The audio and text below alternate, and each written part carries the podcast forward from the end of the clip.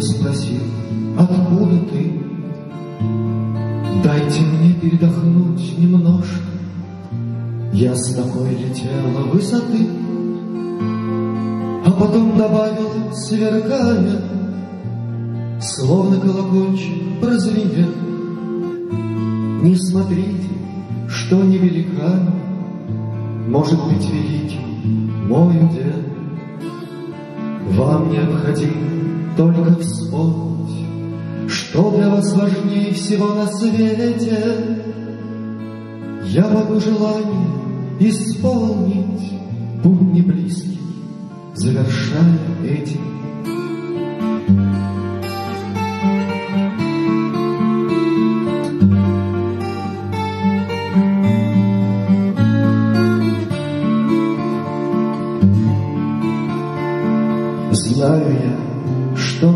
Необходимо, Мне не нужно долго вспоминать. Я хочу любить и быть любимым. Я хочу, чтоб не болела мать, Чтоб на нашей горестной планете Только звезды падали с небес, Были все доверчивы, как дети, И любили дождь, цветы и лес. Чтоб траву, как всталь, косой коси, Каждый день летали до луны, Чтобы женщин на руках носили, Не было болезней и войны.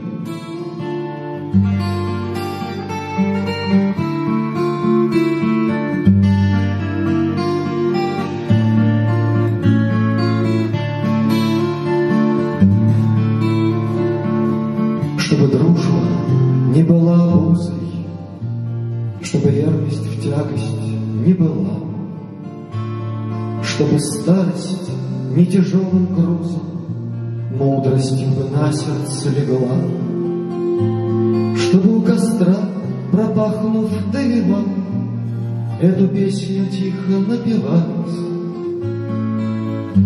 А еще хочу я быть любимым, И хочу, чтоб не болела мать. Говорил я долго, но напрасно, Долго, слишком долго говорил. Не ответив мне, звезда погасла. Было у нее немного сил.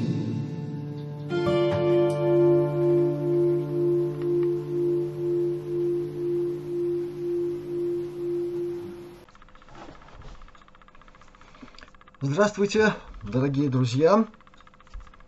Обязательно, непременно, всегда здравствуйте.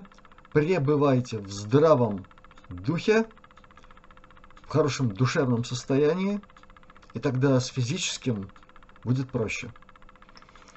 Итак, сегодня у нас второй, можно сказать, подход к огромному количеству ваших вопросов. Я очень надеюсь, что сегодня у нас получится хотя бы половину осилить. Ну уж как получится, так получится. Я напомню тем, кто не знает, как я работаю с вопросами, я их заранее не обозреваю. Поэтому какое количество времени понадобится на более-менее обстоятельный ответ, такое и будет использовано. Это первое. Второе. Э, В ряде комментариев, которые прозвучали под первым выпуском, содержится с хорошо или плохо скрываемым уровнем раздражения э, некое вопрошание, а где же, собственно говоря, ответы или почему вместо ответов какие-то намеки или встречные вопросы. Дорогие друзья, я не являюсь носителем истины в последней инстанции. Наша с вами совместная задача докопаться, наконец, до сути, до глубины очень многих вопросов, которые вы задаете. Я обладаю лишь какой-то частью знания и постоянно пытаюсь совершенствоваться в том, чтобы обрести еще больше и знания, и конкретики по каждому из направлений. Поэтому я вижу перед собой задачу не дать вам абсолютно исчерпывающий ответ, как он мне представляется, допустим, или кому-то он представляется, а скорее направление поиска самостоятельного, друзья. Если мы не научимся работать с информацией, самостоятельно осуществлять поиск, анализ всего, что можно подчеркнуть по тому или другому вопросу, то, знаете, грош цена всему, с чем мы работаем. Поэтому в некоторых моих ответах содержится указание направления поиска. В некоторых не загадки или вопросы, а предложение подумать, поразмышлять на конкретную тему с обозначением того, что может помочь в этом размышлении. Таков мой способ общения с вами. Я считаю, это мое личное убеждение, что такой вариант наиболее ценен, потому что слишком просто, еще раз повторяю, назвать себя обладателем истины в последней инстанции и однажды так незаметно сесть в лужу и в эту же лужу посадить всех, кто так или иначе счел тебя вот этим самым источником, непогрешимым и так далее. Мне бы этого очень не хотелось, поэтому мы с вами дальше будем взаимодействовать примерно в таком же стиле, в таком же русле. И это не значит уход от ответов на вопросы. Это значит, на мой взгляд, взрослый способ взаимодействия в информационном поле. Как я это понимаю. Я могу ошибаться. Может быть, это не самый совершенный способ общения с вами. Но, друзья, уж какой есть. Поэтому принимайте меня таким, каков я есть. Я очень надеюсь, что, как и раньше, так и впредь я вас не буду разочаровывать. А теперь, прежде чем мы приступим, собственно говоря, к вашим вопросам, и для меня это всегда очень интересно, волнительно, потому что я не готов ни к одному из этих вопросов априори. Я еще раз хочу выразить свою огромную благодарность всем, кто продолжает помогать нашему каналу, нашим проектам, в том числе и нашему проекту создания студии аналоговой звукозаписи. Пока еще это необходимо, поэтому каждому, кто делает свой посильный вклад в наше общее дело, еще раз моя огромная благодарность. Мы будем продолжать все, что начали. А теперь переходим к вопросам. Итак, э, Иль Дука. Здравствуйте, Юрий Бинч. Здравствуйте и вы. Много раз вы говорили о том, что солнечное событие произойдет в 2035 году. Есть информация в YouTube, в скобках, от Миры Солярис и других контактеров, что это может произойти гораздо раньше и, возможно, в самом ближайшем времени. Интересует ваше мнение на этот счет, известно ли вам что-либо новое об этом? И второй вопрос. Как следует себя вести во время солнечного события? Благодарю вам за бесценный труд. Спасибо вам за вопрос. Итак, я начну с того, что дата 2035 год. Она озвучена, освещена, изучена, э, интерпретирована отнюдь не только сообществом, изучающих тему НЛО, контактов и так далее. Есть масса информации, приходящей из так называемой нормальной науки, в частности астрофизики, гелиоастрофизики, которая пытается что-то там наблюдать, сопоставлять и делать какие-то выводы из поведения нашего светила. Ну, как-то я говорил об этом и не, не единожды. Есть, кстати, видеозапись моего интервью для Первого Балтийского канала, почившего Бозе, то есть филиала Первого Российского телевизионного канала, где я говорил о том, а это был 2011 год, по-моему. Я говорил о том, что незадолго до этого, где-то так в 2009, по-моему, году, сообщество астрофизиков и те, кто изучает наше Солнце, их там больше 20 было, выпустили что-то вроде манифеста, в котором миру признались, мы ничего не понимаем из того, как ведет себя Солнце. Ну, честь и хвала этим ученым, признали, что ничего не понимают. Это многого стоит. Это не значит, что там вообще ничего не понятно. Существуют какие-то более или менее осознанные солнечные циклы. Они даже имеют какие-то порядковые номера, некоторые называются какими-то именами. Об этом, кстати, говорил и гениальный российский, а потом советский ученый Чижевский. Есть определенные ритмы в поведении Солнца. Считается, что они одиннадцатиричные. Отсюда и кое-что в мире оккультного знания, то есть арканы. Но суть заключается вот в чем. Существуют большие ритмы, существуют более мелкие. И современная астрофизика пришла к выводу, что все, что на сегодня известно о поведении Солнца, говорит о том, что скорее всего что-то произойдет именно в период 2030-37 э, год. Это, повторяю еще раз, нормальная астрофизика и астрогелиофизика. Ненормальная, то есть та, которая базируется на сообщениях от контактеров, от людей, которые имеют информацию из тех или иных программ тайны космической, вот этой программы большой, прошу прощения за тавтологию, они утверждают более точно. 2035 год наиболее вероятная дата, если угодно, дата, то есть год солнечного события. Я очень много раз ссылался на публикацию пресловутого Дэниела. Я обязательно еще раз помещу под этим видео ссылку на эту публикацию. Там, на мой взгляд, сказано ну очень много. И вот такие вопросы чаще всего говорят о том, что задающий вопрос не читал эту публикацию, несмотря на более чем 10 раз я уже об этом говорил, несмотря на этот факт. Ничего, еще раз опубликую. Там говорится, почему и какие процессы с этим связаны, и как темные силы, управляющие Землей, противодействуют, пытаются противодействовать процессу нашего предуготовления. Я имею в виду человечество как таковое, как космический фактор. Что они делают, чтобы мы в максимальном неудобстве вошли в это событие? Так вот, это я уже отвечаю относительно заданного вопроса на вторую его часть. Там сказано очень многое.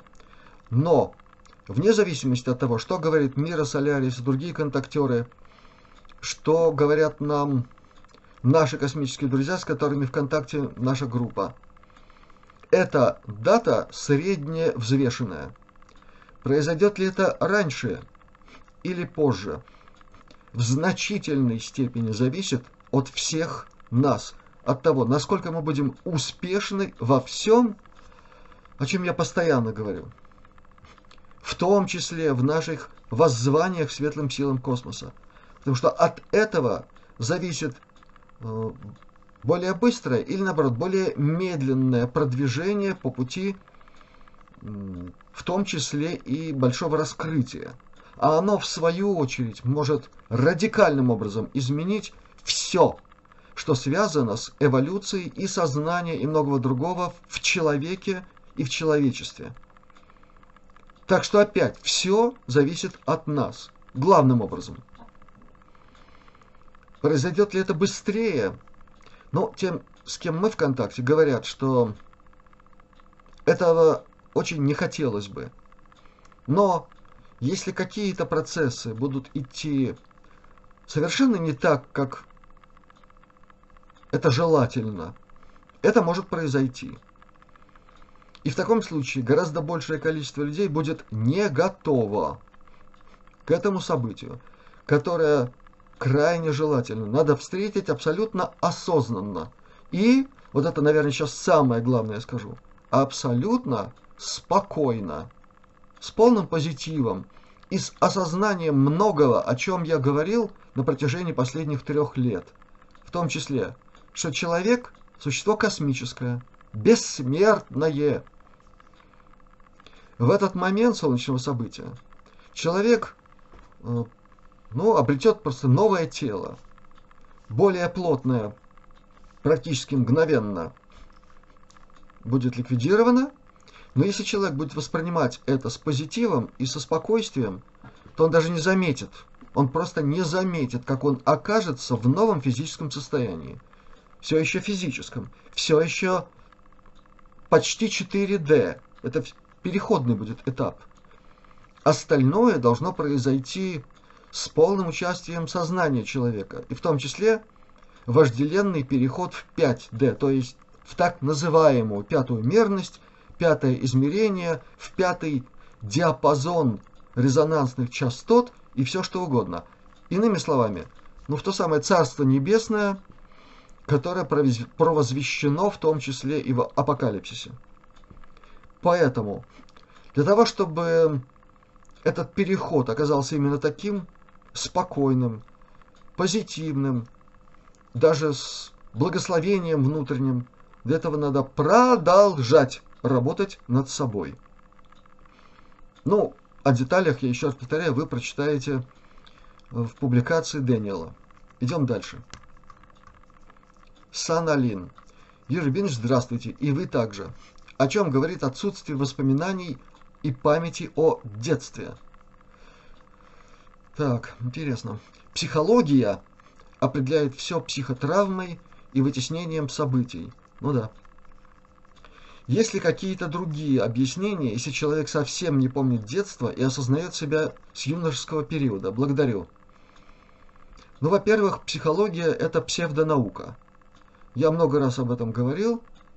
Эм, это не оскорбление в адрес психологов и прочих душеведов и душеманипуляторов. Это просто констатация факта.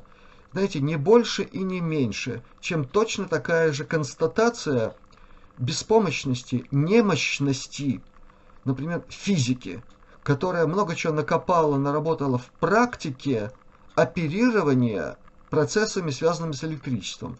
Но до сих пор в академической Нобелевской науке нет констатации точной, что такое электрический заряд. Нету этого. Таким образом, физики, техники и технологи что только не наворочили в области использования электричества, а что это такое, они не знают. Вот точно так же психологи, так называемые, неважно какой школы, имеют огромное количество разных инструментов манипулирования непонятно чем. Они не знают природы того, чем они манипулируют. Дай бог, чтобы с позитивным исходом. Сюда же входит и огромное количество людей, почти все, кто занимается так называемым гипнозом, регрессивным, каким угодно. Они не знают физики того, с чем имеют дело. В оккультных школах, далеко не во всех, этому более-менее обучают. Хотя бы понимать, ну, ну хотя бы на пальцах, с какой частью астрального тела происходит взаимодействие, ну и так далее. Поэтому Психология определяет все психотравмой. Она чем угодно может это определять. Я уже вообще не говорю про фрейдовскую, эту сумасшедшую, со всеми ее заворотами в сторону оживотнивания сути того, с чем все эти, э, так сказать, исследователи там пытаются разобраться. На самом деле вопрос очень обширный. Здесь есть масса вариантов в которые включаются самые разные и диковинные, и относимые к оккультной психологии. Например, я об этом как-то говорил. Есть случаи, как они очень редки, они чрезвычайно редки, но есть случаи, когда очень хорошо подготовленный ученик, а готовят его много воплощений подряд, причем под руководством одного и того же учителя, когда учитель входит во взаимодействие с учеником и говорит ему, например, необходимо выполнить колоссальную задачу в определенной программе, эволюции человечества на уровне духа. Для этого мне необходимо срочно воплотиться в физическом теле. Нет возможности терять время на прохождение от рождения, младенчества и прочее, прочее, прочее. Согласен ли ты, ученик, ну, отдать мне свое физическое тело?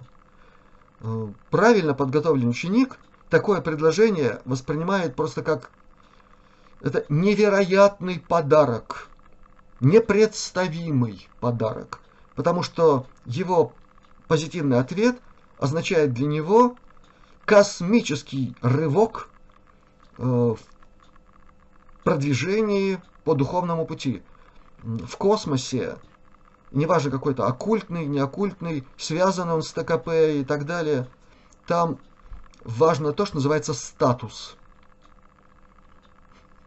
и это просто надо правильно понимать. Там свои есть нюансы и тонкости, но слово «статус» в эволюции духа э, на всей космической этой шкале, невероятно продвинутой, это дорогого стоит. Это самое ценное, что может быть в эволюции человека космического.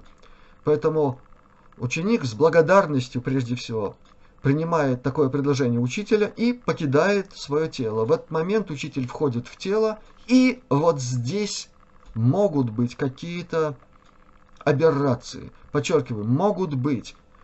Учитель на то и учитель с большой буквы – это всегда высокий космический дух, что он предпринимает все возможные мероприятия для того, чтобы ничто из памяти не было потеряно.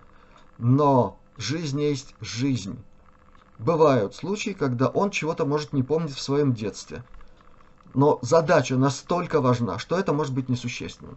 Он придет, он вовремя себя проявит, что-то произойдет чрезвычайно важное, и потом он тоже уйдет из этого физического тела.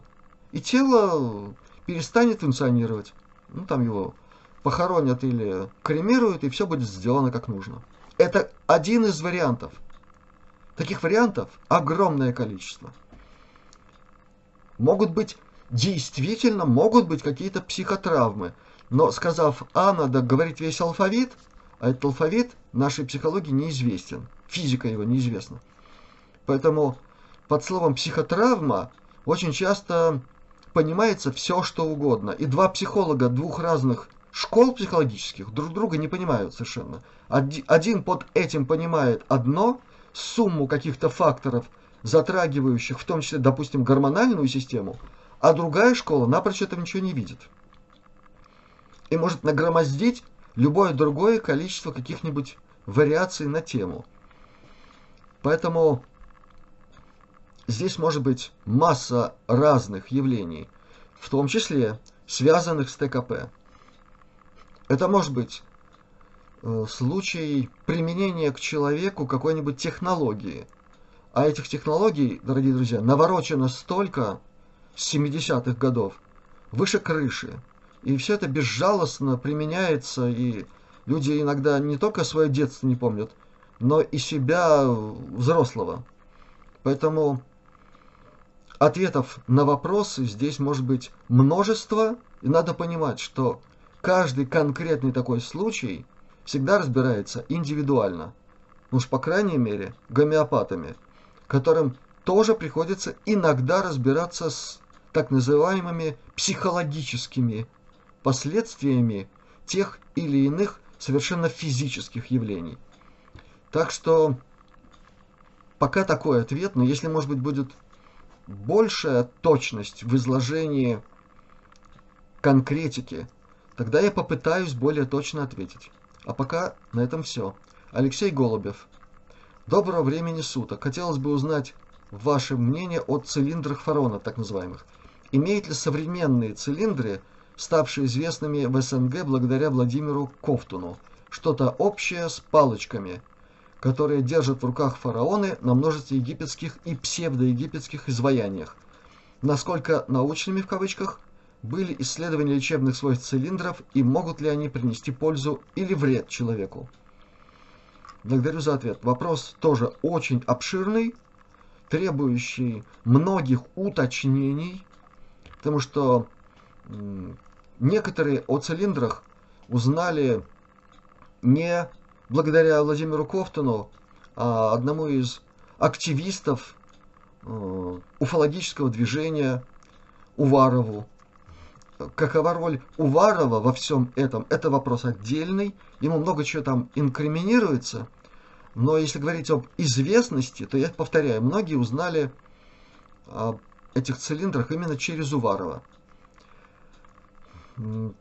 Там много чего наработано. Были проведены многие клинические испытания, я знаю точно. На мой взгляд, это моя личная точка зрения. Все эти исследования еще не до завершены, скажем так. То есть не наработана необходимая в пока еще существующей медицинской практике клиническая вот эта статистика. Там много что еще надо исследовать. Если все это делается, то там должен быть очень широкий спектр исследования по каждому направлению. Кстати, включая и паразитологию, и многое из того, что пока еще толком там не доработано. Теперь по эффекту. Да, есть позитивный эффект, он наблюдается, но не у всех. И вот это не у всех как раз и говорит о том, что надо исследовать. И может быть что-то еще там доработать, чтобы позитивный эффект был у всех, а негативного не было вообще. А он тоже был замечен. Это факт. Поэтому все это имеет место. Это действительно связано с технологиями, которые применялись в те времена, из которых к нам пришли эти изваяния, ну, скульптурные изображения фараонов в сопровождении иногда э, представительниц прекрасного пола. Это надо добавить. Это существенно, между прочим, в этой технологии. А на это как-то не очень обращают внимание. В технологиях, связанных с жизнью, здоровьем и так далее, у фараонов все важно.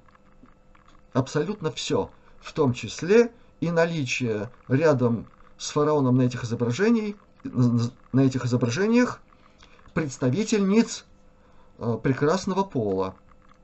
Причем с определенными данными. Это такое короткое касание этой темы. Дальше я отвечать не буду. Главное в этом вопросе я выделил. Идем дальше. Джордж Гир. Очень такой активный у нас Джордж Гир в вопросах своих. Вопрос Юрию Лиру. Почему мы не ощущаем вращение Земли и движение ее в составе Солнечной системы? Чем формируется гравитация? Почему ей можно управлять? Какой эффект использовал Гребенников в своих опытах? Куда делась гравитация? Тут сразу очень много вопросов. Значит, почему мы не ощущаем вращение Земли и движение ее в составе Солнечной системы? Уважаемый Джордж, есть люди, которые это ощущают. Я вас уверяю. Я с такими знаком. Вот есть такие люди. Причем они, конечно, еще много чего ощущают попутно. Поэтому как бы так слишком огульно утверждать, что мы не ощущаем. Вот есть люди, которые ощущают. Включая и то, что есть люди, которые ощущают движение в составе Солнечной системы. Сразу скажу, что те, о ком я говорю, это те, кто прошел те или иные виды подготовки в ТКП. Их там так обучают, их там так утончают в своих ощущениях, что они даже это ощущают. Почему для них это важно? Да потому что те, о ком я говорю, это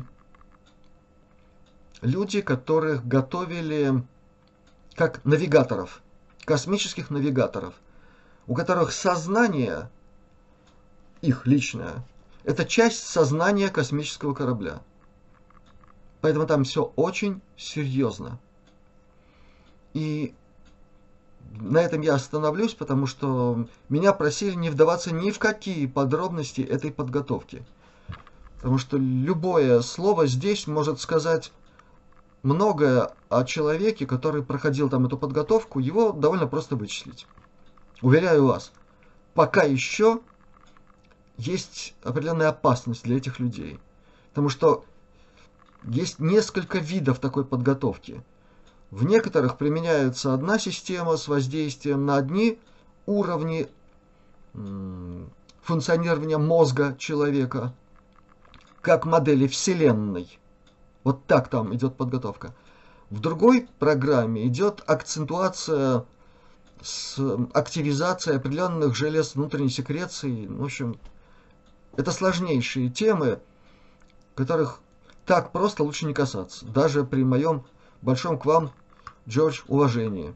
Это рискованно для этих людей. Но повторяю еще раз, это существует, и вращение Земли вокруг Солнца существует, точнее, вокруг двойной системы. У нас не одно центральное светило, у нас двойная звезда.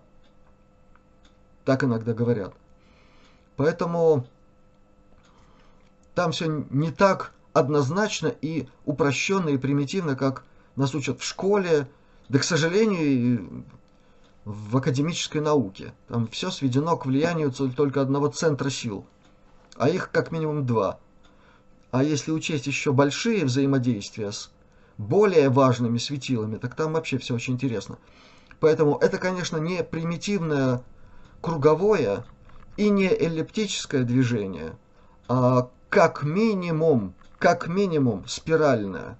Отсюда и сложность в описании многого, что напрочь пока не присутствует в системе обучения народонаселения.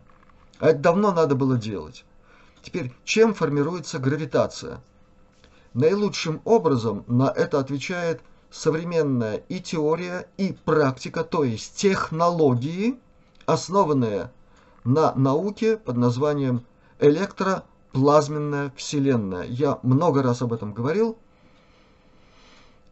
Там нет слабых мест, в отличие от теории Эйнштейна и многих других, пытавшихся создать единую теорию поля и многое другое.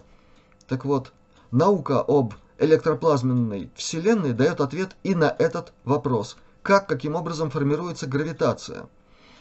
Какие способы здесь есть воздействия на то, что мы называем гравитация, а другие цивилизации называют это по-другому.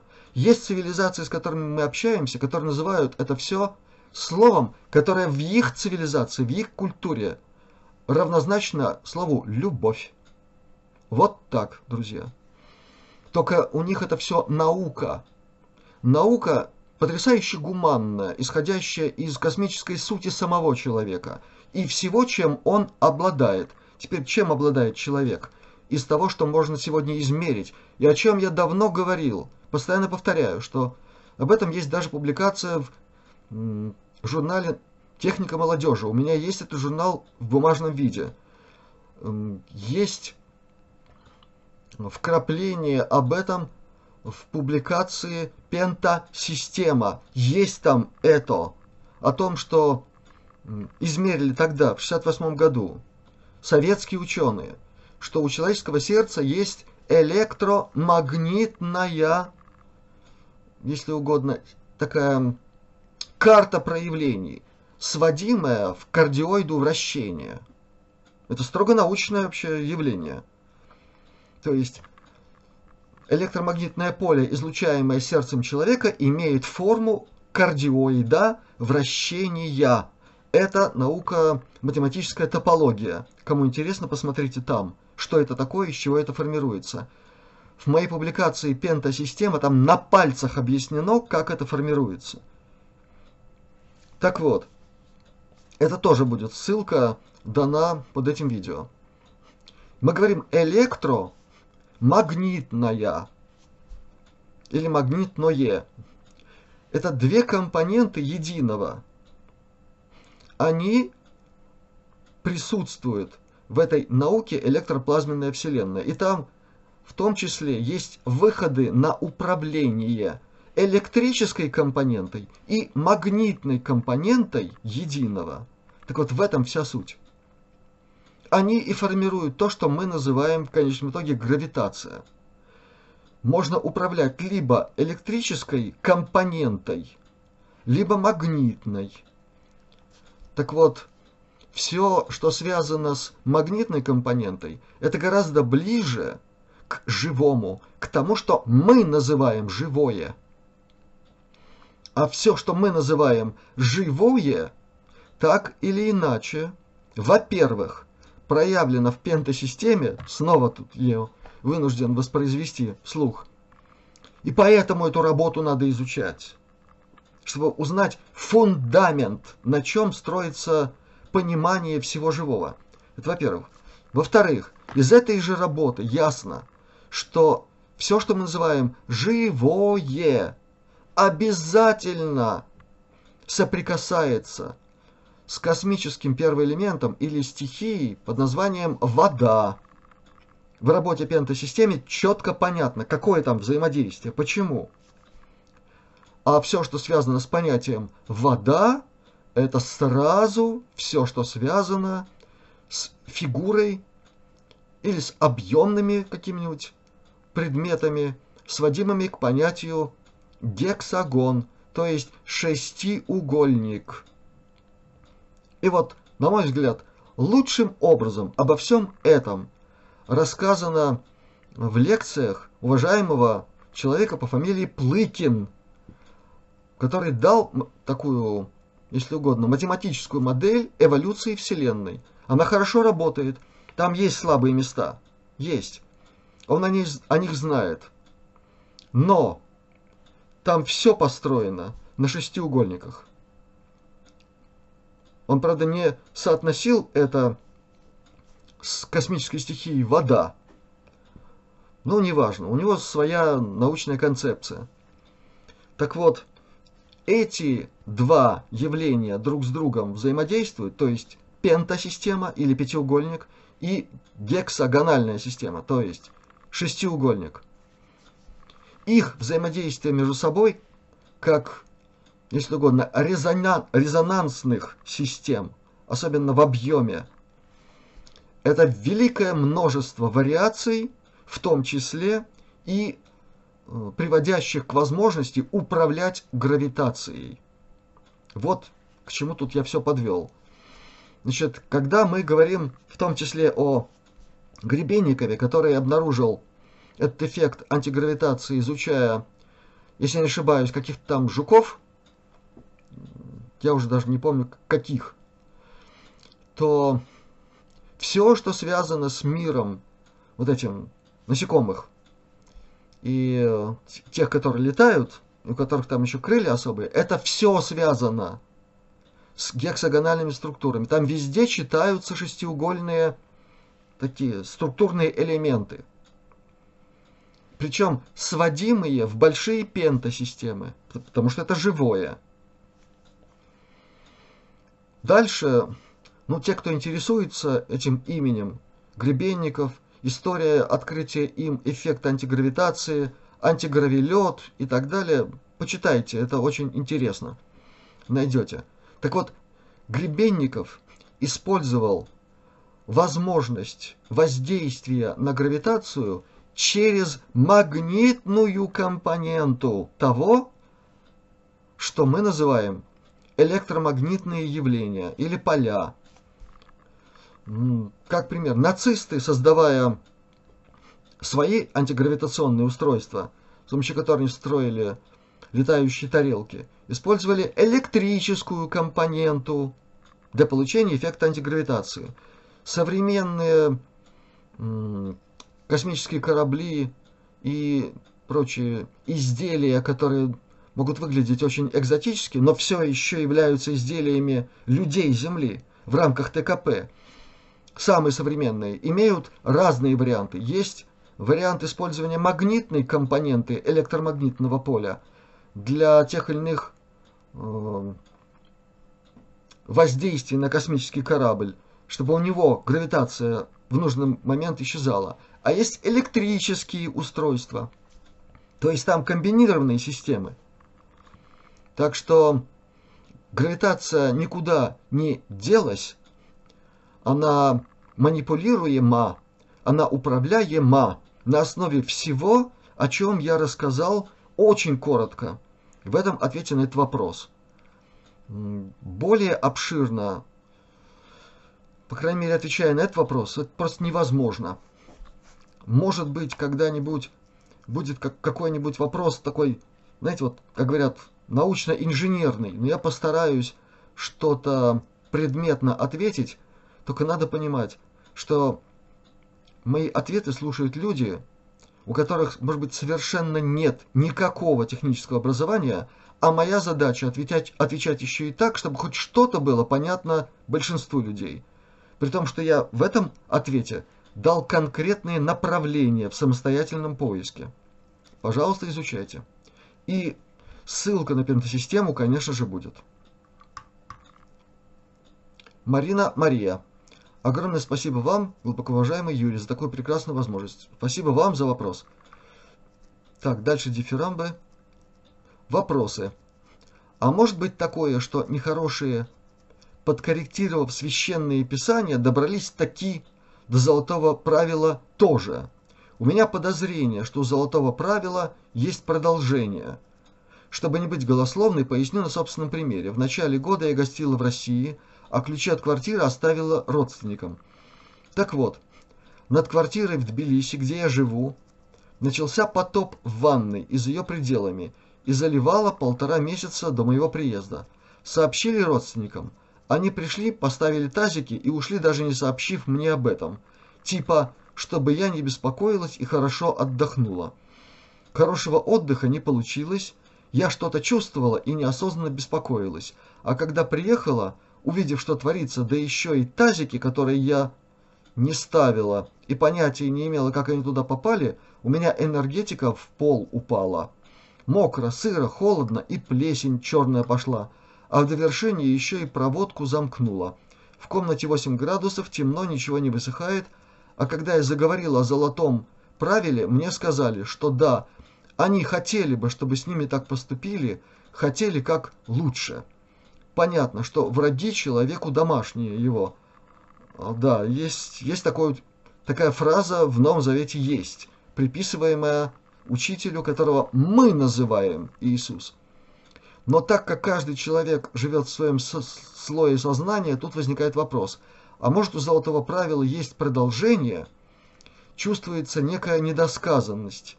Ведь и мазохисты, например, тоже будут относиться к другому как и к себе – а есть люди, которые и сами жить не хотят, и другим смерти желают, как себе. Причем совершенно искренне, чтобы люди типа не мучились, времена непростые. Многоточие. А золотое правило должно относиться ко всем. Так, дальше идет второй вопрос.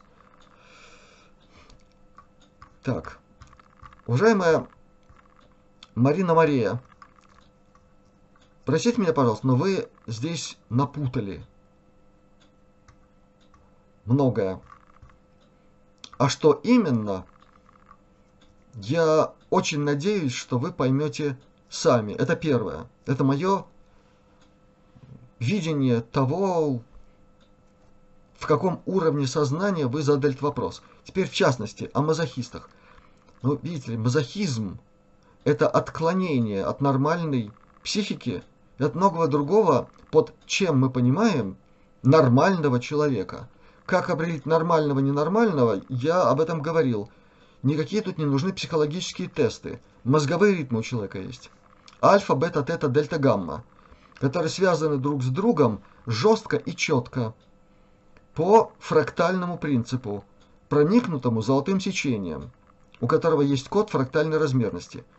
У мазохистов это нарушено научные исследования проводились. Так что, понимаете, ваш этот пример, он тут не работает. И у золотого правила нет никакого такого таинственного продолжения. Это просто принцип, по которому живет, развивается и эволюционирует во Вселенной все, что поддерживается самой Вселенной, в которой нет никакого противоречия с этим правилом. Так что тут нет ни недосказанности, ни инопрочтения. в вашем примере, который вы привели, это бытовая реальная ситуация. Наверное, люди действительно относились и относятся к вам хорошо, и именно поэтому решили вас не беспокоить. Из своего понимания блага для вас. Вот от души они пытались вас таким образом уберечь от ненужного переживания. С вашей точки зрения, это может быть как-то неправильно. С их точки зрения, они поступили во благо вам, думая, что они поступают правильно. То, что это превратилось для вас в проблему очень серьезную, это другой вопрос. Но они же ведь вам желали добра. Далее, ничего случайного в жизни человека не бывает. В том числе и то, что касается такого рода событий, как у вас. Вот другое дело, что мы далеко не всегда имеем возможность проникнуть в суть этого события и того, что стоит за ним. Но за ним нет злого умысла. И это самое главное. Злого умысла со стороны ваших соседей. Так что действительно они поступили четко по правилу и желали вам самого хорошего. В этом самое главное и ценное. Поэтому я считаю, что вам надо ценить то, как к вам относятся ваши соседи. А уж что получилось именно так, здесь может быть совсем что-то другое. Теперь второй вопрос. Хочу спросить о музыке в стиле металл, с которой мы связаны по работе тоже. Есть в ней много негатива, но есть и истинные шедевры, которые при внешней агрессивности, так, весьма гармоничны внутри. Простите, вот я останавливаюсь и сразу указываю на некоторое такое противоречие. При исследовании сказанного до сих пор с точки зрения много чего, и прежде всего гармонии и золотого сечения. Прошу прощения. Дальше. В основном вся эта музыка, конечно, агрессивная, но работа есть работа. Знакомы со многими музыкантами-металлистами. Люди в основном весьма добродушные и даже верующие. Так, и еще хочу добавить, что к музыке в стиле металл чистый вокал в основном не подходит. Поэтому рычание, в кавычках, не обязательно звериное, просто напрашивается. Уважаемая Марина Марина, вы знаете, вы все сказали. Вы сами все сказали. Поверьте мне. Вот только ко всему, что здесь написано, примените, пожалуйста, сами. Все, что мной говорилось, не только мной, огромном количестве людей, о гармонии, о золотом сечении, которое проявлено везде и в системе сознания человека. Я только что об этом говорил. То, что вам приходится с этим работать, вот это проблема. И тут я вам просто сочувствую. Все остальное, ну, здесь все сказано. Третья часть вопроса. После солнечного события будет ли время вновь замедлено, почти как прежде, до ныне действующего постепенного ускорения? Или же энергетика людей настолько поднимется, что ускоренное время – не будет доставлять особых неудобств. Они и так будут многое успевать. Или и то, и другое. Все, что нам известно о связи, понятие энергия и время, это все не изменилось никак, никоим образом. Поэтому я очень сомневаюсь, что что-то будет замедлено, мы окажемся в том плане жизни, в котором то, что мы субъективно называем фактор времени, нами там будет восприниматься адекватно. И вот это самое главное. То есть мы будем жить в состоянии гораздо большей гармонии в восприятии и себя самих, и окружающего нас мира. Это главное. Все остальное – совершенно не важно. Я думаю, что все остальное э, это то, чем будут заниматься те, кому будет положено. Если вообще этим будет необходимо заниматься. Но так или иначе этим будет необходимо заниматься, потому что в этом новом мире после солнечного события мы совсем по-другому, на основании всего совершенно другого, в смысле всей возможной и невероятной для нас физики, будем взаимодействовать нашими космическими братьями, с другими цивилизациями, э, большей мерности, или, если говорить по-другому, гораздо более тонкими мирами. Значит, нам придется как-то так приноравливаться в каких-то наших физических ипостасях, а вот этим будут заниматься те, кому положено. Так, спасибо огромное заранее, храни вас, и вас храни Бог. Уважаемая Марина. Джордж Гир опять задает вопрос. Правда ли, что размеры протона изменились, о чем в кавычках подтвердили некоторые из российских ученых? Не связано ли это с ускорением времени? Вы знаете, уважаемый Джордж, я много раз отвечал на этот вопрос. В связи с тем, что меня просили прокомментировать из высказываний много кого, в частности, некой дамы, академика, уважаемого, по-моему, ее фамилия Миронова. Я первое, что всегда говорил, мне всегда не хватает в этих видеороликах, публикациях одного – ссылок на конкретные научные исследования. Я их не находил. Может быть, я плохо искал. Готов это признаться. Но пока не нашел. И приводил пример из собственного научного поиска. Когда я читал бумажный журнал. Бумажный. Э, сначала это была публикация в журнале «Омни». Был такой журнал к сожалению, давно уже не выпускается в бумаге. Потом были публикации в журнале Nature, Scientific American, ряде других на эту тему. И там, как полагается в научных журналах, были ссылки на источники, где, когда проводились эти исследования. Вот я помню, что эти исследования, например, э, производились во Франции на определенной аппаратуре, там все очень четко, и вы знаете, там все настолько аккуратно, осторожно в высказываниях, что, понятно, это действительно конкретные ученые, которые не спешат с выводами. Они просто говорят о том, что вот есть такие измерения, и надо продолжать.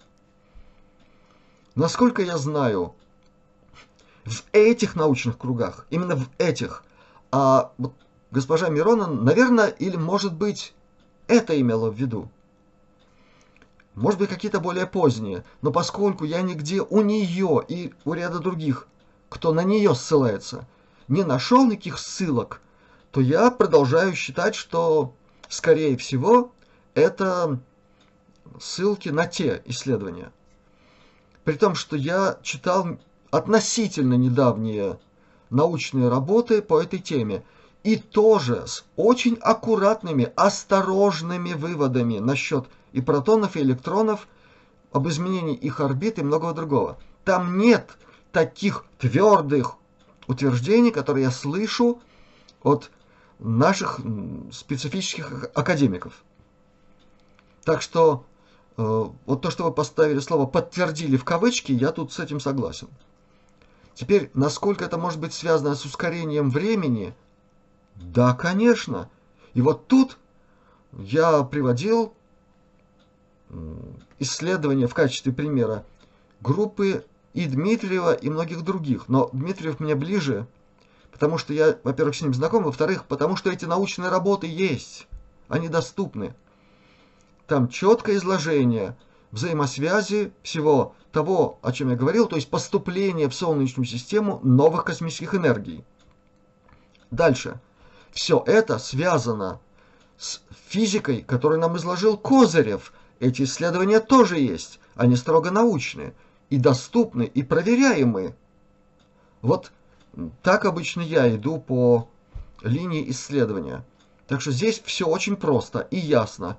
И я тут подтверждаю, связано это с тем, что мы называем ускорением времени.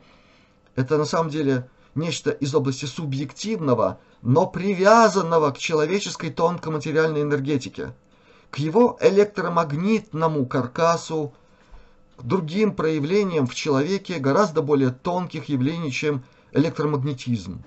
И об этом я тоже много раз говорил.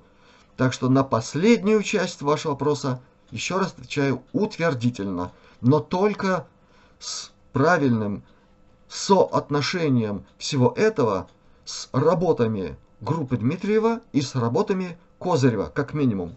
Идем дальше. Елена Гхельман. Здравствуйте, Юрий, и вы здравствуйте. Действительно ли боги Египта были такими, как показано в фильме «Звездные врата»? И как эти змеиные боги смогли стать такими могущественными? Спасибо заранее за ответ. Значит, первое. Как э, существа, относимые нами к рептильным группам, к драконовым и так далее, становятся могущественными, но это огромнейшая тема. Просто огромнейшая. И как-то однажды я касался этой темы. Потому что на эту тему есть комментарии контактеров разных. На эту тему однажды нам был дан очень короткий комментарий, причем содержавший примерно такую часть ответа, что ваше сознание земное, оно не способно восприять эти явления, потому что у вас обуженное восприятие. Для того, чтобы это понимать более глубоко, надо иметь сознание, хотя бы работающее на уровне 4D, а лучше 5D. Но если совсем-совсем-совсем упростить это, то чаще всего такие мощные технологические прорывы у существ, имеющие такие гигантские когтистые лапы, которыми, знаете, тонкие технологии не создашь. Это все может быть связано, как вариант, я сейчас только один вариант привожу, с какими-нибудь не очень приятными событиями, с произошедшими с цивилизациями нашего типа, когда они регрессировали, имея мощнейшие технологические прорывы в чем-нибудь. А регрессировав, они стали такими существами, по отношению к которым менее совершенные с эволюционной точки зрения, но более мощными в психоэнергетической части, например, рептильные, например, драконовые, они оказались добычей их, они оказались их, э, ну, в общем-то, жертвами, а дальше слугами, рабами. Я сейчас еще раз повторяю, вам говорю только один вариант того, как это может быть? А их огромное количество. Ну, последнее. Известно, что драконианцы огромное количество своих технологий получили от порабощенных ими многих серых. А они-то как серыми стали, деградировавшими. Вот примерно так, как я только что сказал. Поэтому как эти в кавычках боги змеиные или драконовые становятся могущественными, более-менее понятно. Теперь насчет звездных врат. Ну, знаете, Голливуд много чего насочинял, и фильм «Звездные врата» это совсем не про то, что там показано вот в этом смысле.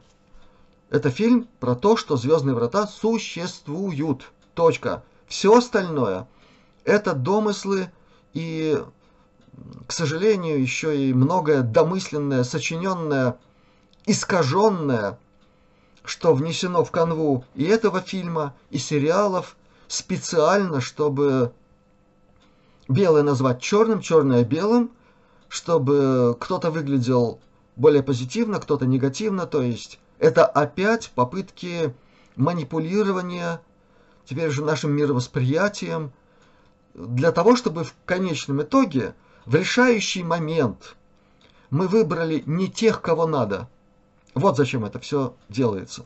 Более подробно в ответе на этот вопрос я углубляться не могу. Ольга Б.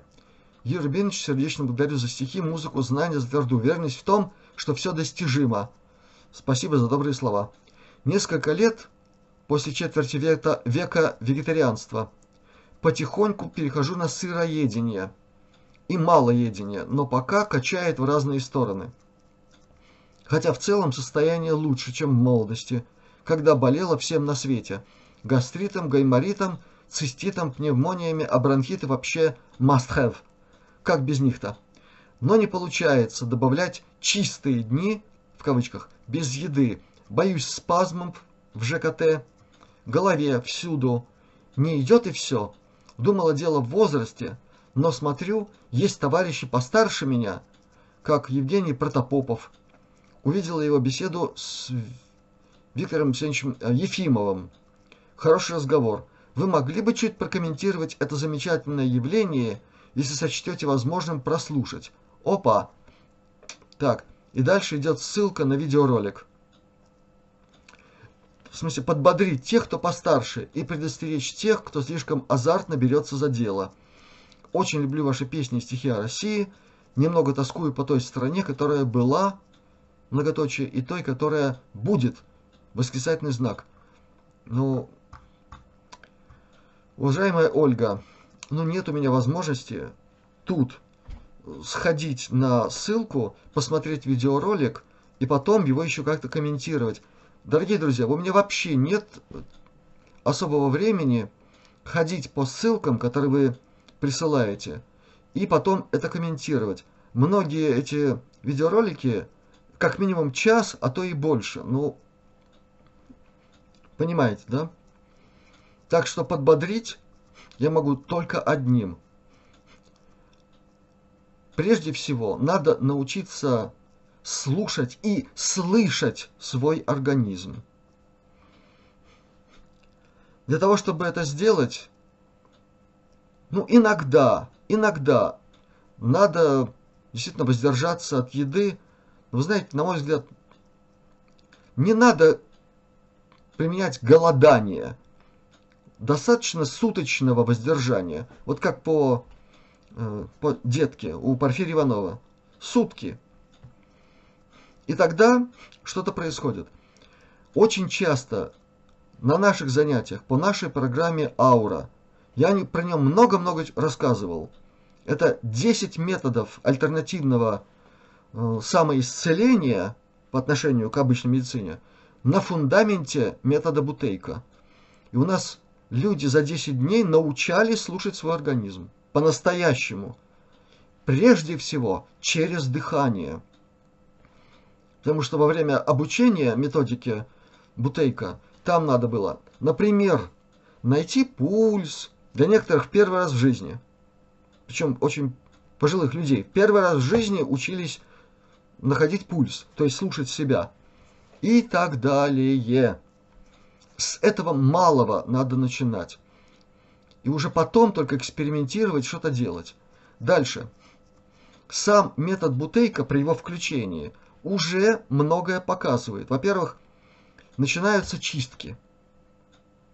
Причем настолько мощные, что человек вообще просто, он не может есть. У него чистится печень, многое другое. Ему бы успеть все это в нужную сторону свалить, из себя. Ну и чаще всего просто вот питье нужно какое-то. Чистая вода, самая хорошая.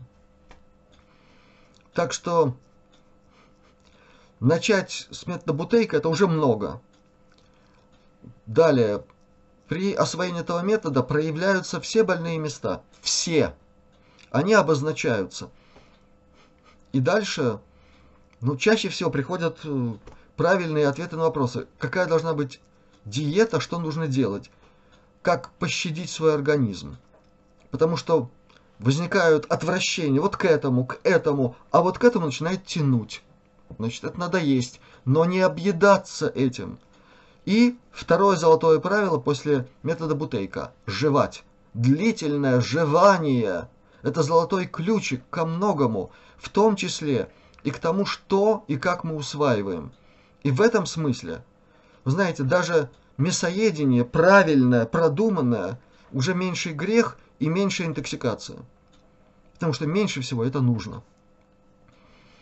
А, что касается Ефимова, и Протопопова, ну, знаете, я далеко не знаком так плотно с их творчеством, с тем, что они в мир принесли, но и к тому и к другому у меня при прослушивании этих видеороликов, которые мне доводилось слушать, были такие серьезные вопросы. Я сейчас их озвучивать не буду, так что я далеко не совсем согласен с ними. Поэтому насчет чистых дней попробуйте все-таки с метода Бутейко. Надеюсь, у вас получится. А если получится, вы увидите, как все здорово будет получаться. И совсем последнее. Вдобавок к методу Бутейко, если вы сюда приплюсуете работу с аутонозодами, а я о них, я столько много о них рассказывал. И если вы не знаете, что такое до сих пор, видеоролик на канале Астралионика 29 декабря 2020 года. Найдите, послушайте и применяйте. Этот метод включает еще и систему распознавания еды. Вот многие из тех, кто мне пишут до сих пор, как они применили к себе аутонозоды, и об, это, и об этом пишут тоже. Так что надеюсь, у вас получится. Далее. Надежда Салахова. Здравия, Юрий и Владислав. Так, ну, отвечаю это я. Выходит теперь за двоих. Большая благодарность вам за всю информацию, которую вы делитесь с нами. Хочу спросить, возможно ли излечение эндометриоза? Врачи говорят, что он не лечится без гормональных препаратов их необходимо принимать до наступления менопаузы. Мне 40 лет и не хотелось бы калечить себя. Заранее благодарю. Лечатся гомеопатией и другими методами, включая натуропатические. Они все, в общем-то, сводятся к выведению из организма самого главного паразита. Пресловутой кандиды. Уходит кандида, вы знаете, в большинстве случаев организм сам себя исцеляет от очень многого, включая и то, звучит в вашем вопросе. Есть специальные дополнительные препараты, гомеопатические, но это все индивидуальная работа гомеопата. Поэтому мой общий ответ – да, это лечится без всяких гормональных препаратов. Я отвечаю за свои слова, и 30 лет гомеопатической практики и многими другими методами по крайней мере, для меня это серьезно. Включая и гомеопатическую практику на протяжении более 250 лет гомеопатами всего мира. Это серьезный аргумент. Что же касается вообще гормональных средств, то и у гомеопатии, и у альтернативной медицины честной есть ответ на вопрос, почему на какое-то время уходит беспокоящая симптоматика, а вот проблема диагноз не уходит. Точка. Поэтому это скорее отвлекающая такая терапия. Ну, надеюсь, вам повезет, и вы найдете грамотного гомеопата. Елена Жердева. Здравствуйте, глубоко уважаемый Юрий Рубинович, вы здравствуйте. Благодарю вас за предоставленную возможность. Вопрос. Что есть сакральный процесс наполнения души благодатью с точки зрения тонкоматериальной физики? Ведь душа физична, как вы не раз говорили. Почему структура, в кавычках, душа не открывается, в кавычках, для благодати без ключа, в кавычках, смирения? Что такое смирение и как, практикуя смирение, не впасть в состояние жертвы? Благодарю за ответ. Всего вам самого светлого. И вам всего светлого. Но вопрос, вы знаете, тяжелейший, потому что у меня были беседы с богословами, с батюшками на эту тему. Некоторые меня после этого анафеме предали, а с двумя у меня такие теплые отношения до сих пор, ну просто прелесть. У этих двух э, очень хорошее, фундаментальное такое физико-математическое образование. Причем у одного даже в области физики высоких энергий и параллельно Э, квантовая физика, а второй значит, это человек, у которого блестящие были работы в области математической топологии. Поэтому с точки зрения описания математической топологии того, что мы называем душа, у нас там все в порядке было. Так, но попытаюсь ответить на ваш вопрос, действительно сакральный. Здесь все упирается в понимание самого слова «благодать». Вот с чего надо начинать. А у вас ничего нет на эту тему. Вы использовали это слово, а даже малейшего своего какого-то описания своего понимания того, что это такое, вы не дали. Значит, здесь у нас с точки зрения строгой науки, э, полемики или обсуждения чего-то уже что-то такое не вытанцовывается. Так вот, слово «благодать» или там на Востоке это «барака», есть другие термины, э, значит, э, связанные с пониманием этого, может быть, более глубоко даже в чем-то. Ананда э, – это богословие, если угодно, индусского толка. Если бы мы подходили ко всему этому первоначально оттуда, из самого слова, я не имею в виду слово «благодать» в русском языке, а вот из тех слов, которые, может быть, гораздо больше сохранили того первозданного, что сокрыто в каждом слоге, в физике стоящей за произносимым звуком используем в слоге, из, которых, из которого в том числе состоит это слово. Я всегда призываю к этому, потому что в тех культурах допотопных, которым многие-многие-многие тысячи лет, когда что-то говорили, они мгновенно понимали суть, космическую суть того, что стоит за каждым словом. Она для них не была какой-то эфемерной вербальной эквилибристикой. Как для многих из нас, использующих каких-то слова и совершенно не вдумывающихся в суть этого слова. А я много раз показывал пример, как это надо делать. Так вот здесь и к слову благодать надо подходить скорее оттуда, то есть с точки зрения интегральной функции от синонимов, аналогов этого понятия в других языках, которые больше сохранили этой сакральной физики. Это мой принцип. И тогда мы будем действительно лучше понимать саму суть того, что используется в богословии под понятием благодать. Вот благодать. Что это такое? Как это? Что это? На что это воздействует? В этом вашем вопросе нет этого под текста, а это очень важно. Потому что, если говорить как есть, а я не имею возможности сейчас э, прочитать лекцию понимания физики этого явления, с, с, стыкуемой с современным богословием, я только могу сказать, что то, что понимается под этим словом, это связано скорее даже не с душой, а с духом Физика того, что есть дух, тоже известна. Она протекает от самого термина. Слово «дух», который когда-то произносился «дуга», потом редуцировано было до «дуг», редуцировавшийся в «дух». Это все известно исследователям древних языков. Все это известно. Им только неизвестно то, что написано в книге «Археометр», на эту тему и что значит каждый слог, физика этого слога. Так вот, то древнейшее слово обозначало процесс.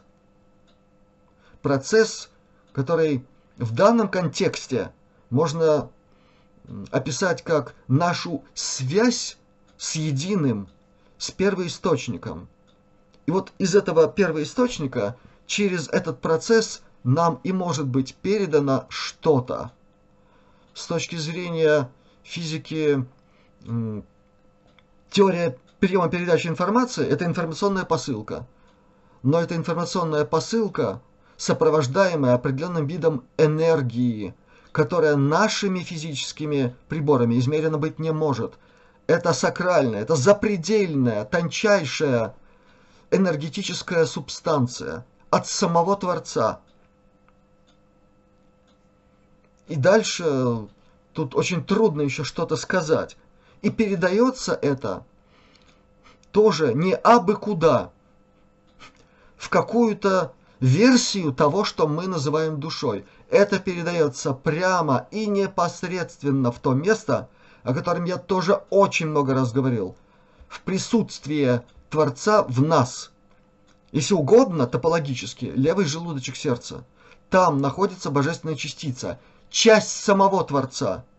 И поэтому он от себя оттуда к себе в нас и посылает нечто, что мы и должны, по сути, называть словом благодать, а то, что очень часто многими воспринимается как что-то такое эмоциональное, окрыляющее, дающее человеку возможность даже впасть в экзальтацию, то есть в потерю контроля за своими эмоциями, с этой строгой точки зрения благодатью не является. Это скорее может быть соблазном. Это может быть скорее попыткой сбить нас с панталыку, ввести в экзальтацию. И вот здесь серьезнейший момент, в котором эту всю физику надо понимать правильно. Что касается смирения, то я и этого касался. И очень часто, к великому сожалению, и батюшки, и богословы тут не очень сильны в объяснении для простолюдинов всех этих э, важных составляющих христианского мировосприятия. Это такая двуединая система смирения и недеяния. Я и об этом говорил.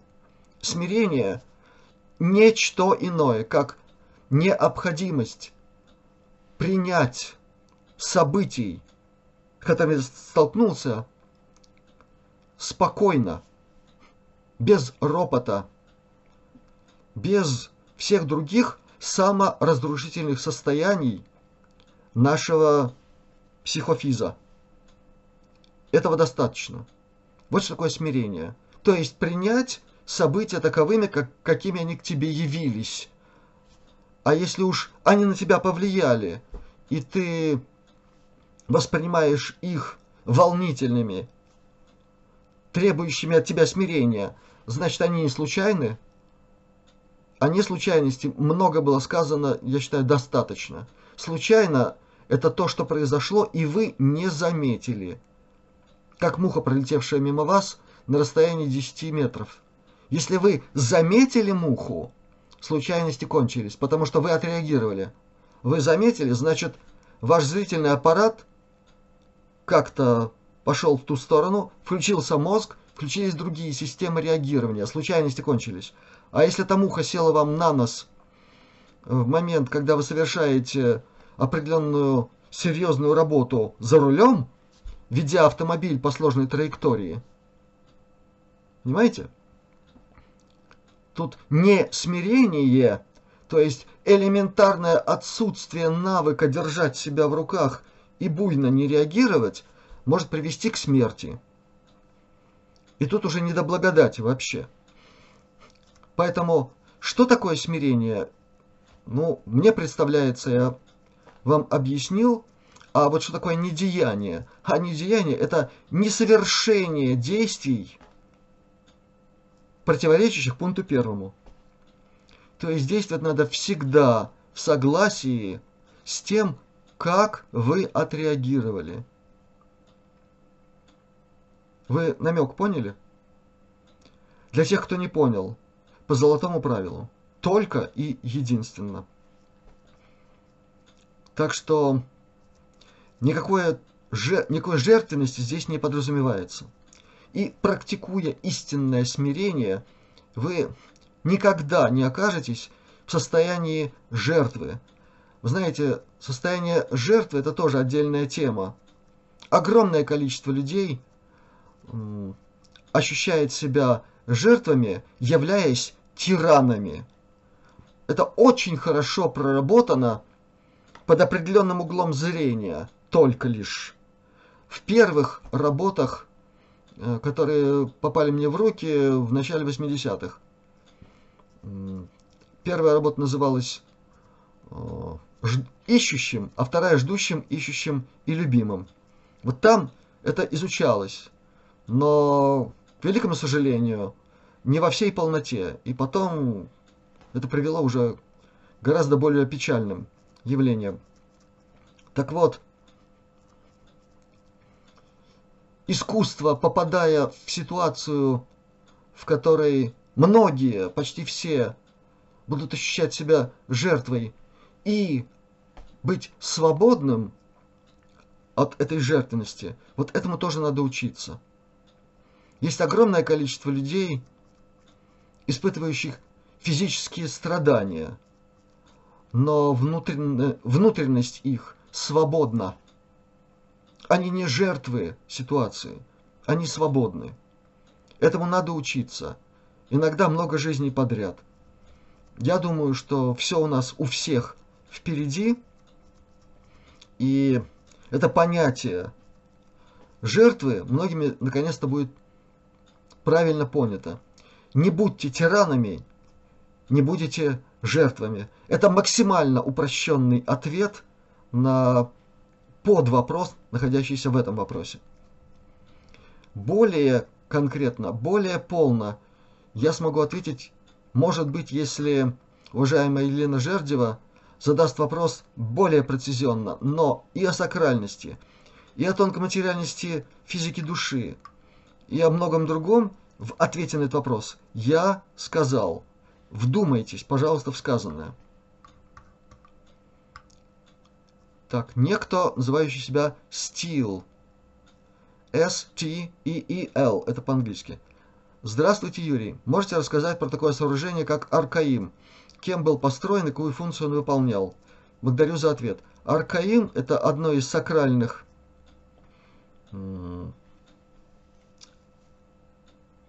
созданий, это так можно сказать, это вот скорее так надо сказать.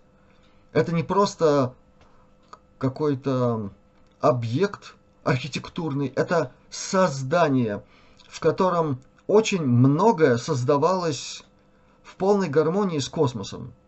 Это все, что я сейчас могу сказать, очень коротко. И объект служил в очень значительной части для облегчения общения с другими космическими цивилизациями, с другим космосом и для гармонизации окружающего пространства одновременно. И принадлежал он к культуре, которую мы условно называем Великая Таратария. Вот пока, наверное, все. Я на короткий вопрос ответил максимально коротко. Алена Джулай. Здравствуйте, Юрий. Всех благ. Вопрос. Интересует ваше мнение касательно лингвистика волновой генетики и непосредственно матриц Горяева. Является ли информационная медицина разработкой ТКП и войдет ли она в массы в ближайшем будущем? Так, что касается и самого Петра Петровича, и моей с ним связи, и взаимодействия, и сотрудничества, уважаемая Алена, много раз говорил, повторяться не буду. Одно только скажу. Та музыка в моем исполнении, которую вы слышите, она содержит во многом то, что и разрабатывалось нами, но у Петра Петровича это не получило развития, а я это использую не как какие-то там информационные матричные структуры, а как нечто проникнутое самым главным для меня кодом фрактальной размерности, основанным на золотом сечении.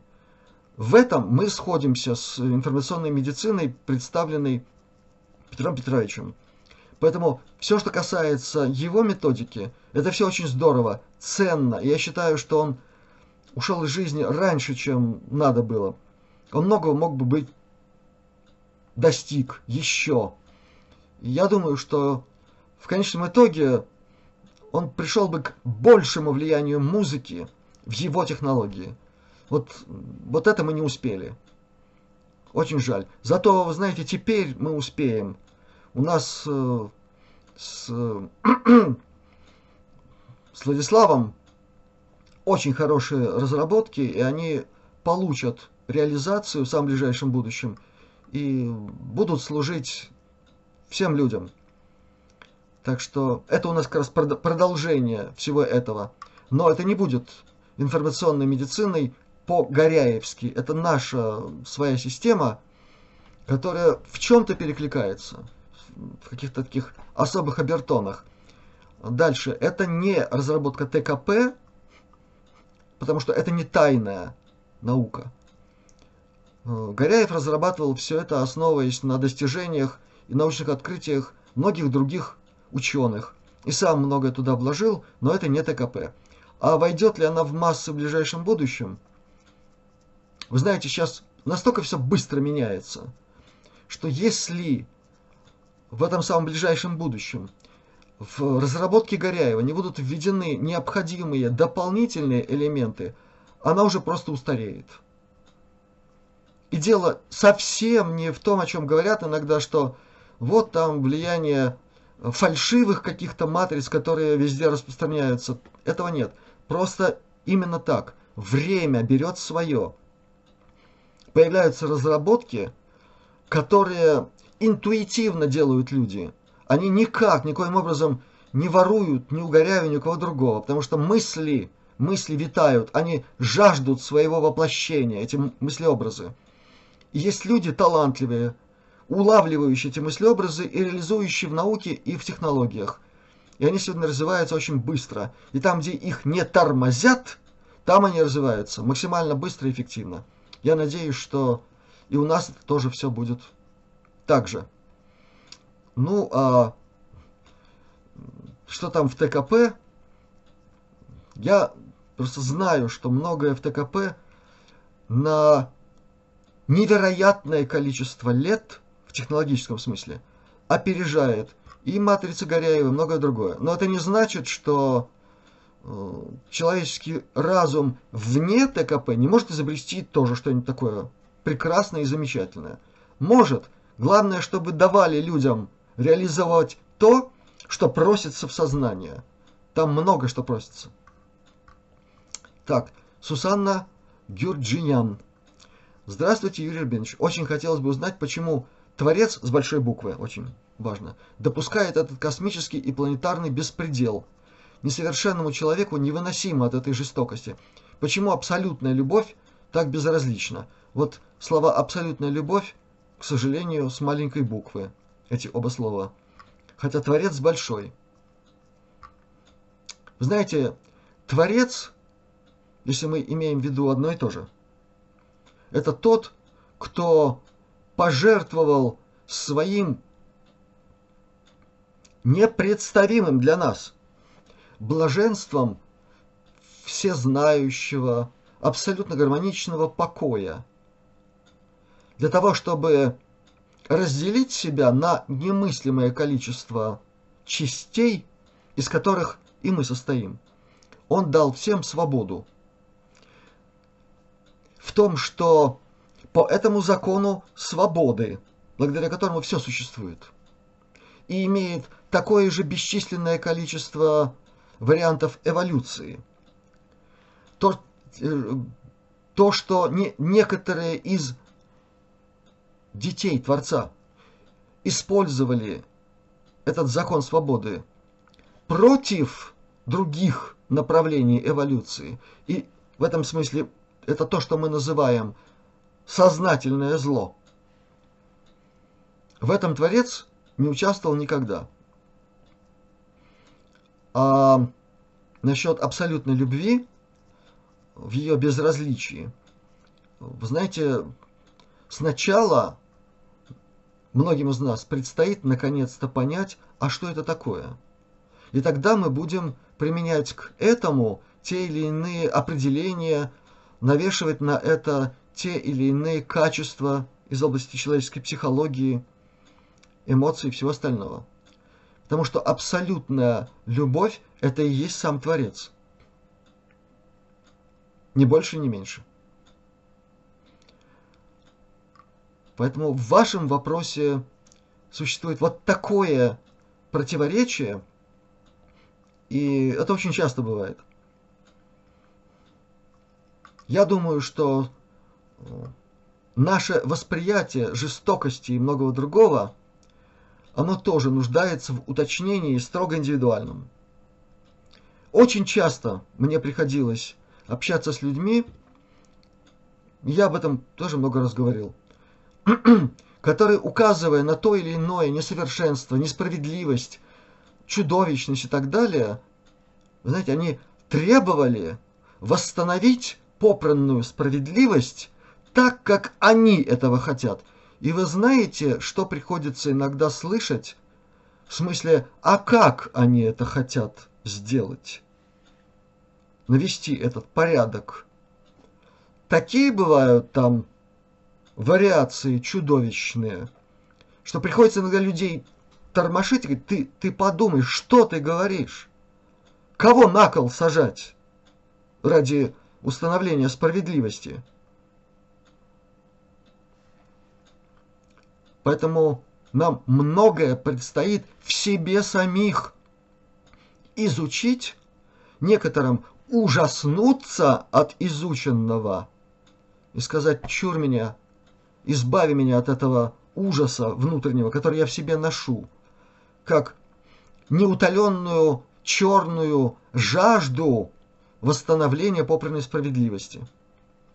И я тоже много раз об этом говорил. Это тяжелейшая работа, тяжелейшая, осуществить которую поможет настоящая любовь. А вспомните сказанное Леонардо да Винчи. Истинное знание и истинная любовь – это одно и то же. Поэтому нам знаниями придется вооружаться как следует, настоящими знаниями, которые у человечества были отобраны.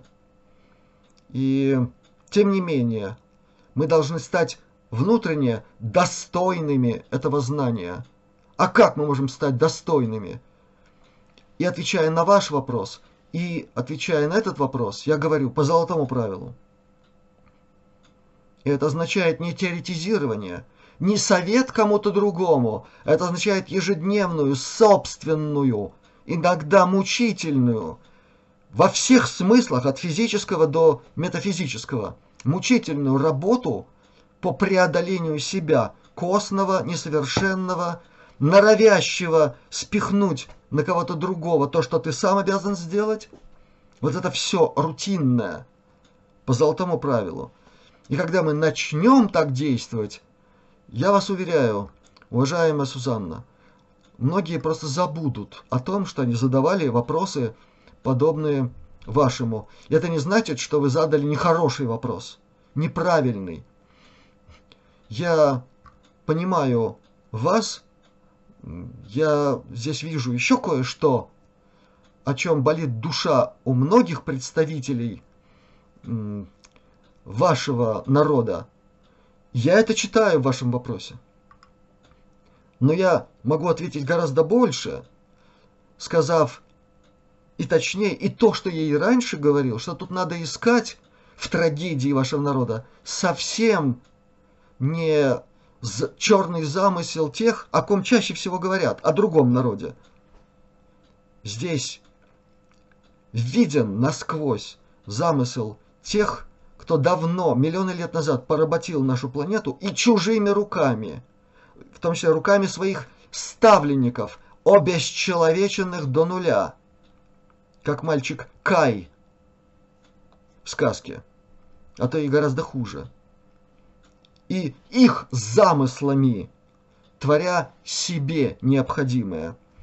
Поэтому у нас впереди, между прочим, в этом смысле – очень мощное прозрение в эту историю, в эти гигантские трагедии человеческие. И когда будет понятно, кто и что за всем этим стоит, многие, в конце концов, еще и вздохнут с облегчением.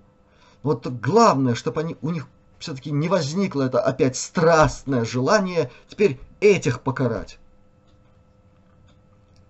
По крайней мере, к этому нас призывают еще и наши космические братья говоря о том, что они у этих непредставимо жутких существ, космически могущественны в своей жути, в своей психоэнергетике, что наши космические братья многие знания у них почерпнули, потому что больше не у кого. И в этом правда космической жизни. Вот так.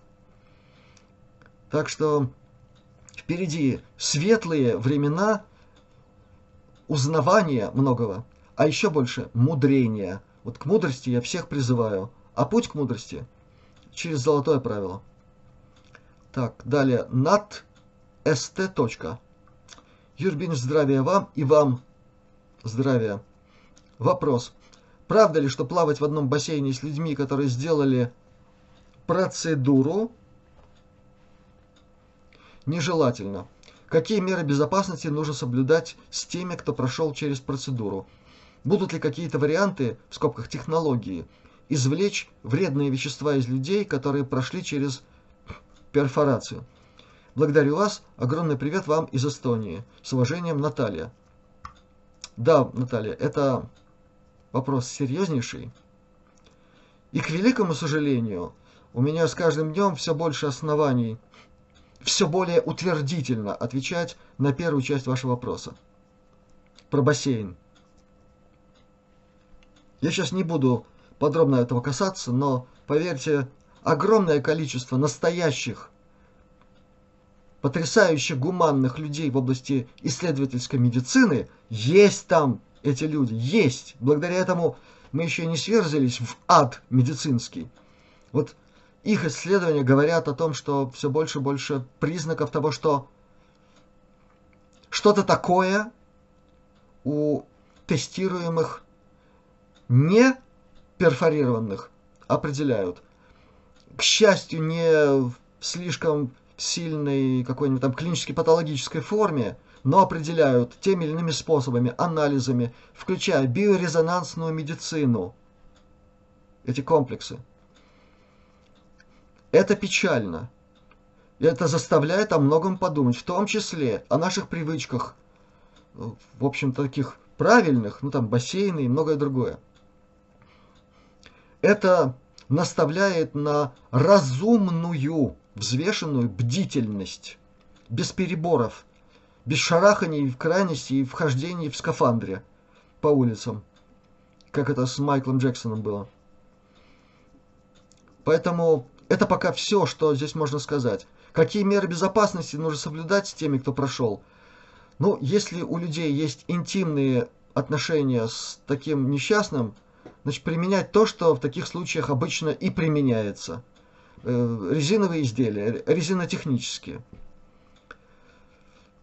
Все остальное, связь через слизистую рта, да, да, это имеет место – еще раз повторяю, не в виде такой передачи чего-то такого уже все, уже там заразился. Но это отягчает многие системы и структуры человеческого тела. К счастью, это не касается, это не замечено на уровне тонких тел. Вот, к счастью. Будут ли какие-то варианты? Значит, над этими вариантами Уважаемая Наталья, мы работаем. Уже кое-что наработано, и это не ТКП. Я очень надеюсь, что в какой-нибудь ближайшей беседе с Владиславом Платоном мы об этом скажем. И тут я отвечаю за свои слова. Я когда-то, когда меня спрашивали в одной из бесед, где мне пришлось отвечать на эти вопросы, что-нибудь такое будете, будете ли вы в этом участвовать, я от, отвечал на это утвердительно – Значит, сейчас еще более утвердительно, но об этом скорее скажет уже Владислав, потому что я тут работаю как, э, ну, скорее как генератор идей, которые другие люди должны реализовывать, воплощать. И вот что-то у нас уже получается. Это, кстати, кроме комплекса э, Паркис диагностика. Это уже часть всего, о чем я говорю. Но это уже это уже серьезно и физично. Далее, Наталья Мельникова. Юрий Рубинович, расскажите про калейдоскоп. Какая польза от такой, в кавычках, игрушки для детей и взрослых? Слушайте, Наталья Мельникова, вы очень интересную тему затронули, как бы, как бы шутя. И вы знаете, самое интересное, что вот мне много есть что сказать, из области технологии ТКП. Но единственное, что я могу сказать, без риска обозначить одного из своих друзей, который как раз этими, как раз этими вопросами занимается. Это связано с технологиями воздействия на временные линии. И вот простите меня, пожалуйста, но это все, что я могу сказать. Это буквально связано с этим. Самое последнее, на что я здесь могу намекнуть, все, что связано с временем. Я сегодня об этом говорил. Обязательно так или иначе связано с понятием энергия. При производстве зеркал, а в калейдоскопе используются зеркала, вольно-невольно, но мы затрагиваем оптику и физику переходных сред. И здесь я должен остановиться. А дальше мой намек лучше всего поймут люди с высшим радиофизическим образованием, особенно те, кто изучали, как я, счастливый, изучали такие предметы, как радиолокация, переходные процессы, импульсы, кто расписывал все это в математике, изучал в схемотехнике, кто все это щупал своим сознанием, я это так говорю, вот те, кто прошел через это, они мгновенно понимают, на что я сейчас намекнул. Исходя из всего сказанного, еще раз повторяю, о взаимосвязи времени и энергии. Так что вы вопрос задали такой, что, ну, цены ему нет. Но ответ вот, вот только такой, к сожалению. Придет время, расскажу больше. Обещаю. Оксана Агадир. Еще вопрос для Юрия Рубиновича. Книги Анастасии Новых «Сенсей» стоит читать? Что стоит за этим автором? Они появились после звенящих кедров, как параллельная волна чего-то. Многие недопонимания расставила по полочкам благодаря вам. Благодарю за знания. Ну, во-первых, спасибо за доброе слово насчет расставления по полочкам. Я знаком с творчеством этой дамы и почитал кое-что, не, не только сенсей, но и многое другое. Ну, во-первых, сразу, сходу, человек писал многое о том, в чем совершенно не разбирается. Напрочь. Ну, там вообще, я извиняюсь, путаются стили боевых искусств один с другим – так, что это просто недопустимо для человека, на, который на что-то там претендует. Это я сразу говорю, потому что я это глубоко знаю. И то, что мгновенно там цепляется. Все остальное, ну вы здесь, наверное, не случайно упомянули звенящие кедры. Вот все остальное здесь настолько же звеняще. С определенной целью или целями. Не последняя из которых это привлечение к себе внимания, а на внимании сегодня много чего можно сделать. Такое физически ощутимое. Дай Бог этому человеку всего доброго, всего хорошего, но то, что там написано, это слышал звон, но, скорее всего, не знаю, где он, и с приписыванием некоторым реальным людям чего-то такого, чего им приписывать я бы лично это моя точка зрения, не советовал. Это все, что я могу сказать по поводу заданного мне вопроса. При этом, не являясь носителем истины в последней инстанции, я могу ошибаться. Но я рассказал о том, как я воспринимаю книги этого человека. Точно так же, как я говорил в свое время о том, как я воспринимаю публикации господина Мегрея и того, что за всеми этими книгами стоит – а вот тут у меня еще и факты имеются, о которых я тоже когда-то говорил. Михаил сам. Добрый день. Хотелось бы услышать вашу точку зрения о летающих стержнях, которые видно на записи камер при просмотре на очень медленной скорости. Ну, из того, что известно из самых разных источников, это определенная форма жизни, разумной, которую мы просто не видим. Они живут на других скоростях, и пока это, наверное, самое простое, что можно сказать. А вот когда их кто-нибудь поймает, положит там на исследовательский стол, это будет другая уже песня.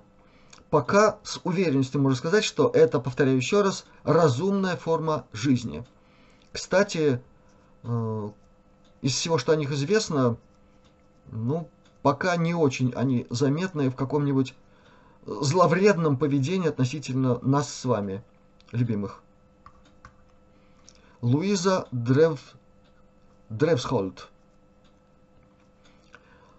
Благодарю, уважаемый Юрий, за вести, за вести от вас. Интересно касательно музыки сфер и теории струн. Знает ли, дорогой Астрон, о струнных технологиях советского ученого, инженера Анатолия Юницкого в транспорте второго уровня, создающегося сейчас в Беларуси и Эмиратах в двух разных климатических условиях, сертифицирующегося и готовящегося на внедрение по всему миру.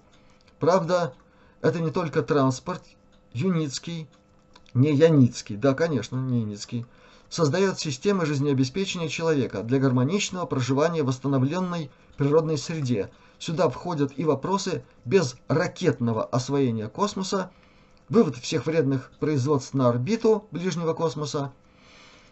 А вдруг, Юрий вам не, по не попадалась сия информация? Ниже видеодоклад Юницкого на конференции «Сверхновая Россия. Какая ты будешь?». Здесь он касается всего, но струнные технологии, кровеносная система, транспорт, без которого нет движения вперед. Как, на ваш взгляд, может ли этот проект быть ступенькой на Земле, на которую все еще надо опираться человечеству, не готовому выйти на полный отрыв в космос, как в футуристическом проекте Жака Фреско? И опять следует ссылка на ролик в YouTube. Смотреть не буду, некогда. Теперь насчет Анатолия Юницкого знаю, недосконально, но так кое-что изучил. И сразу насчет вывода вредных производств на орбиту ближнего космоса. Никуда не годящаяся идея. Совсем никуда. И дело даже не в том, что есть многие инстанции повыше нас, которые это просто не допустят. В смысле, ребята, вы там все изгадили на Земле, еще в космос что-то выводить хотите? То есть это просто стратегически напрочь никудышний вариант.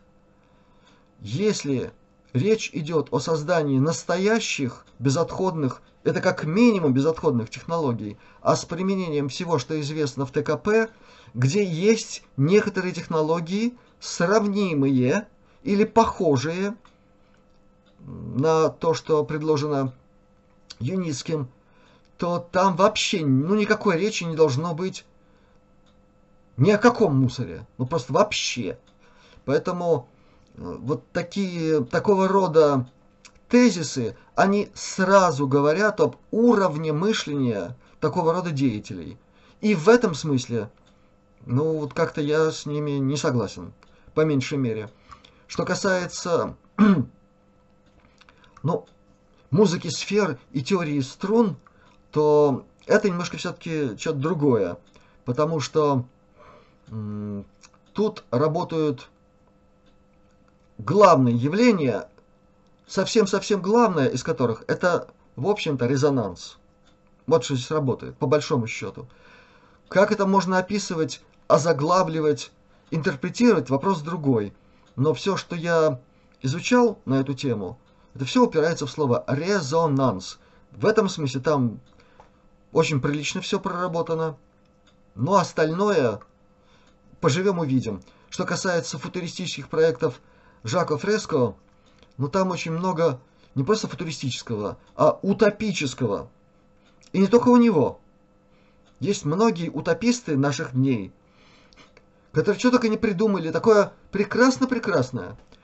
За, за прекрасное, за благодатное и прочее-прочее.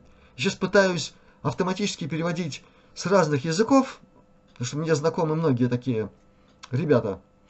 Там и Барака, там Ананда, что-то так им не присутствует, такое благодатное. Но это чистейшая утопия, потому что все, что предлагается, это предлагается пока еще в существующей системе социально-политической. А это значит, что это всегда для кого-то, но не для всех. Это при том, что декларируется, конечно же, для всех. Но если подумать серьезно, вот не вытанцовывается. То есть, как сказал замечательный сантехник в анекдоте, систему менять надо. А вот поменяем систему, и все, что напридумал Жак Фреско и многие-многие другие, оно будет приложимо там, где это будет разумно. Где это будет вписываться в конкретику того места, к которому это может быть приложимо. Ну, я думаю, что космические друзья нам и тут помогут очень здорово, потому что они все это проходили. Они проходили это огромное количество лет тому назад и знают, что из чего как получается, чтобы в конечном итоге все получилось блестяще, наилучшим образом и персонально, и планетарно.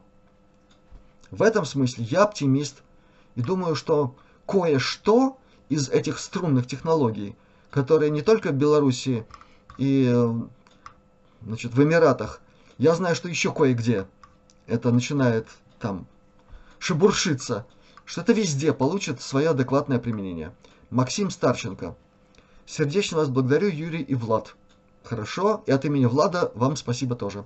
Вопрос Юрию Рубиновичу. Можете ли вы поведать о Говарде Филлипсе Лавкрафте? Сомневаюсь, что он был какой-то психически больной. Отчасти, конечно, и может быть, что-то мне подсказывает, что вы можете внести ясность. Любовь и свет шли вам от сердца. Ваши видеоролики очень сильно повлияли на мое сознание. Точнее сказать, направили. Но что тут можно сказать о этом персонаже? Конечно, он не был психически больной в таком рафинированном виде. У него были некие специфические отклонения в частотах настройки. Но, в общем-то, знаете, это присуще многим экстрасенсам, ясновидящим и тем людям, которые по тем или иным причинам оказывались способны считывать некоторую информацию.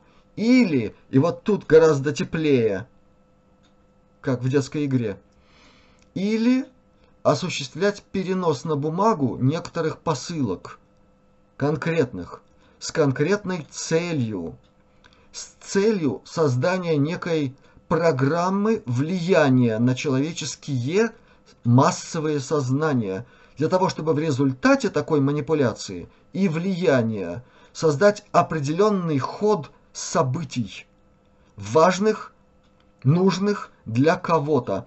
Теперь посмотрите суть поведанного Лавкрафтом, я думаю, что вы догадаетесь, для кого прежде всего вот такая дорожка через него и выстилалась. Вопрос, надо это нам? Или нам все-таки опираться на мысли-образы, запечатленные в творениях других авторов, как минимум не менее талантливых? И, кстати, о которых тоже можно сказать, что там кто-то свыше влиял на их творчество. Например, Иван Ефремов. И ряд других. Поэтому я предлагаю вот так посмотреть на этот вопрос. И не умаляя каких-то таких там э, литературных достижений Говарда Филлипсовича Лавкрафта, ориентироваться все-таки в качестве какого-то устремленности вперед на творчество других людей с гораздо более светлой, такой содержательной начинкой.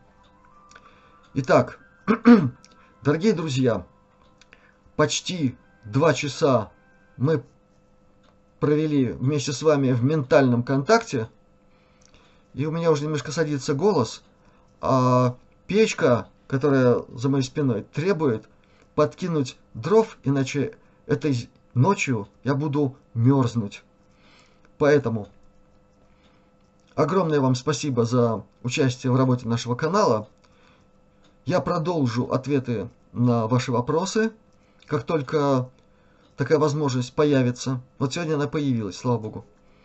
И дальше мы продолжим с вами общаться, продолжим наше общее дело высветления всего, что нуждается в высветлении, и в создании самого главного нашего общества, общего светлого мыслеобраза, нашего светлого будущего.